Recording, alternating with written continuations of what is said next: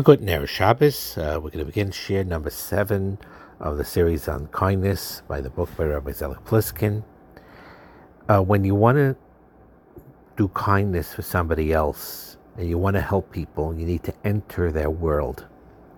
You need to take into consideration the person's history, life history, their present situation, their unique personality, their emotions, and the way they perceive things. And the big chesed of doing this, that when you enter somebody else's world and try to understand them and feel for them, develop empathy for them, then that person no longer feels lonely. And you're more likely that way to avoid making distressful and counterproductive comments because you're in that world and you understand that person and you know what to say and you know how to say it properly because you're beginning to truly understand where that other person you're trying to help is coming from. And learning to enter the world of another person is a learnable skill. There are um, people, first of all, the listening as they're talking, and also as you interview and ask, you know, questions, curious and genuine questions the more you'll develop that skill of entering into a person's world and thus making them feel less lonely and possibly even being able to help them with some practical advice.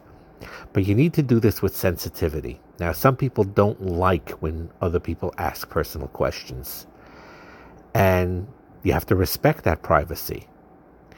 But sometimes, when you're really empathetic and your desire is to really learn about the other person, then that person will often appreciate your questions, your probing questions, because they hap and they realize you're not doing this because you're trying to pry into their private lives.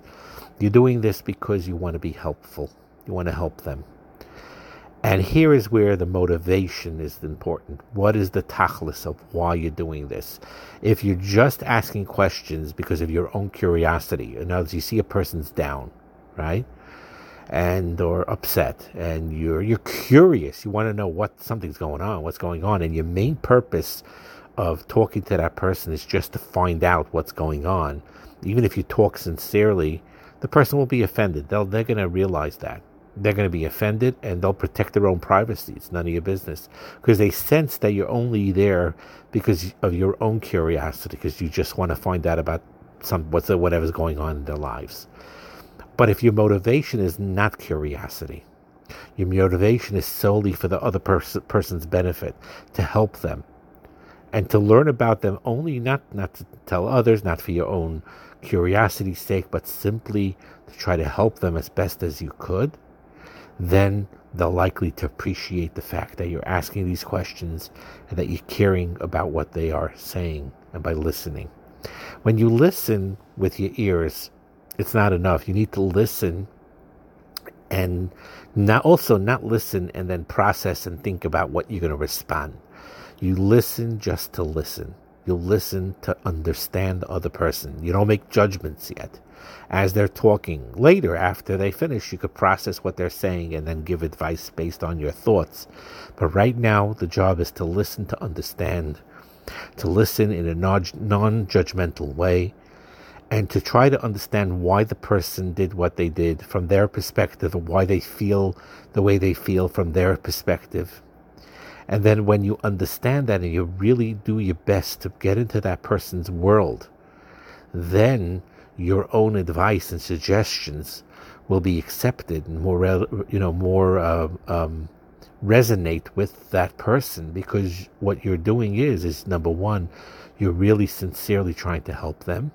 You're not just doing things because of curiosity, and your whole concern is for the total welfare of this person that you're coming into contact with. And you're listening to them and speaking to them and giving them encouragement, trying to find the best possible advice. And that is the way to do this. And um, I, this is something on my own when you ask in the tefillah of Hashkivenu v'sachnenu be'etzatayva milfanecha, that's a good time to have that prayer in mind. HaKadosh Baruch Hu, please give me Eitzis Toivos. When you're doing this and you're genuinely, genuinely trying to help somebody and you're entering their world and you're listening to them and you're asking the right questions, you ask Ribono Shel Olam, Rabbi Shalom, please put into my mind the proper eitzes of what I can say to help the seed. Have a wonderful Shabbos.